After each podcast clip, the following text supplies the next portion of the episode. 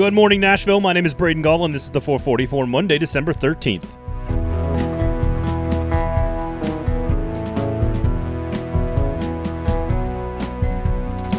Today on the show, Bryce Young wins the Heisman Trophy, but he is not who I voted number one on my ballot. I'll tell you who that was. The Tennessee Volunteers got some big football news over the weekend. The Nashville Predators just keep winning hockey games. But we begin with the Tennessee Titans snapping their two game losing streak in dominant fashion. Make sure you check out the Kingston Group if you own a home and you're about to make a big financial decision either now or next month or next year. Just talk to the people at the Kingston Group. BuildKG.com is the website. Have a conversation with them. I promise you, you will learn something from them. And even if you don't use them, you will benefit because their process is the best in the city. They're award winning for a reason. You can trust the name, the Kingston Group. I promise you, go check them out. BuildKG.com. The Tennessee Titans snapped their two-game losing streak in thorough fashion on Sunday at Nissan Stadium in a 20 to nothing shutout win over the crumbling Jacksonville Jaguars. The offense did leave much to be desired, but got the game started with an opening drive touchdown and then did just enough while the defense played one of its best games of the entire season. After giving the ball away nine times in two losses, the Titans finally flipped the turnover battle on its head, intercepting rookie quarterback Trevor Lawrence four times. It wasn't just turnovers, however, that led to the first home shutout by the Titans since the year 2000. The Titans gave up just eight yards rushing on eight carries, completely and utterly dominating the Jacksonville offensive line. Lawrence threw the four picks. He was sacked three times. The offensive line committed numerous penalties, completely stifling what looks like an almost worthless Jacksonville offense. In fact, it was only the second time that an Urban Meyer coached football team on any level has ever been shut out. As I mentioned, the offense wasn't all that great. They didn't turn those turnovers into touchdowns, but they did just enough. They ran for over 100 yards for the third straight time. D'Onta Foreman had 42 yards rushing. Julio Jones was back in action, played 32 snaps, caught four passes for 34 yards, and getting him back on the field is a huge help for Ryan Tannehill. Again, the offense wasn't great, but they didn't have to be because this Urban Meyer thing and this Jaguars team is an absolute dumpster fire. And a 20 to nothing shutout win in thorough fashion is exactly what you wanted to see from this football team. This Titans team won its ninth game of the season, guaranteeing a winning record for the sixth consecutive year. That is no small accomplishment in the NFL, and they inch their way closer to clinching yet another AFC South Division title. They've won now eight straight against Jacksonville and have a chance to go 5 and 1 in the division.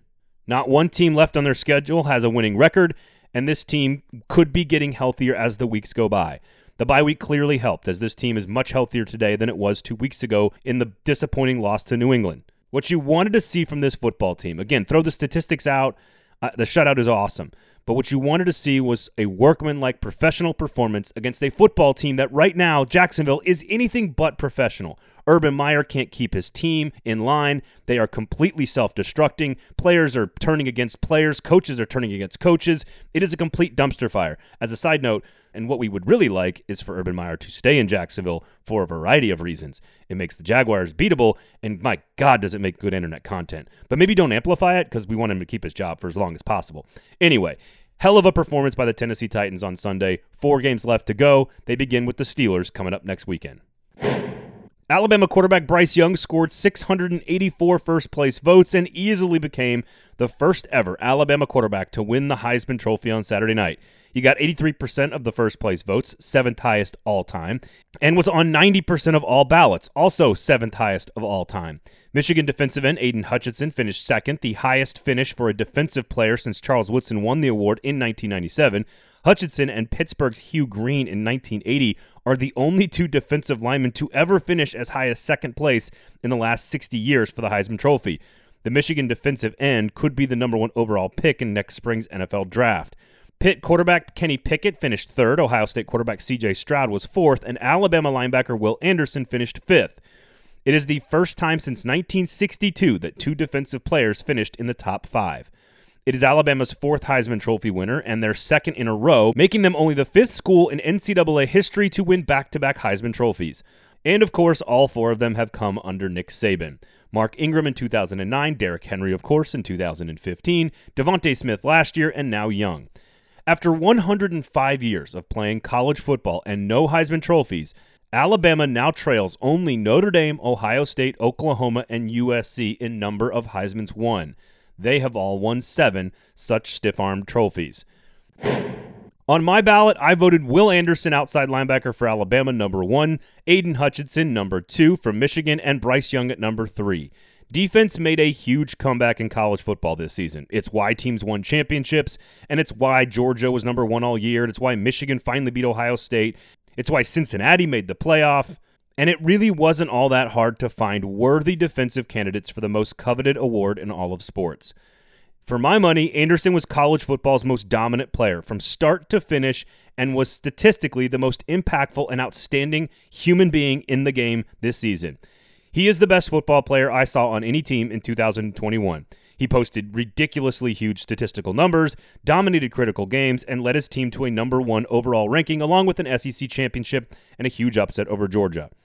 Hutchinson set school records with 14 sacks, played his biggest games against the biggest opponents in the biggest games of the year, and also led his team to its first conference championship since 2004 and Michigan's first ever playoff berth. Young is totally deserving and is an outstanding player and put up big numbers and came up huge against Georgia. There's no question. But I think if you really look hard enough, you see that Hutchinson changed the path of Big Ten football and Michigan's entire season and was more impactful than almost anybody else in college football. And if you compare him to Anderson, the only difference is that Anderson is just far more statistically dominant throughout the course of the entire season. They were the best two football players I saw all season. I have no problem with Bryce Young winning the award, but I had Anderson one, Hutchinson two, and Bryce Young three. Tennessee Volunteers quarterback Hendon Hooker made some news on Sunday by announcing he was returning to Knoxville for his final college season by way of social media. I would argue it was a foregone conclusion as he doesn't really profile as an NFL prospect, but making it official for Josh Heupel and Big Orange Nation was great news.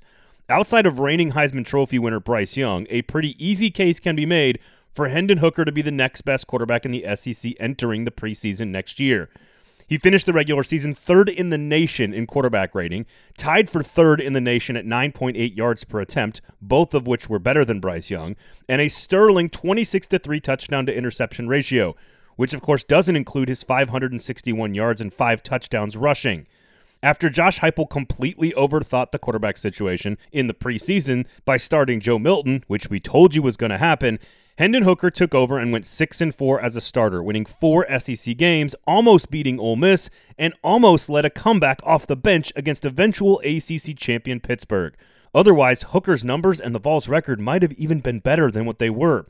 Now, the Vols' starting quarterback gets a full postseason, offseason, spring practice, and summer camp working in Heupel's offense as the unquestioned starting quarterback for the University of Tennessee and that should have fans incredibly excited for his upside and this offense's upside next fall. If a headline about a Nashville Predators game does not have Juuse Saros' name in it, then I am not sure I believe it actually happened.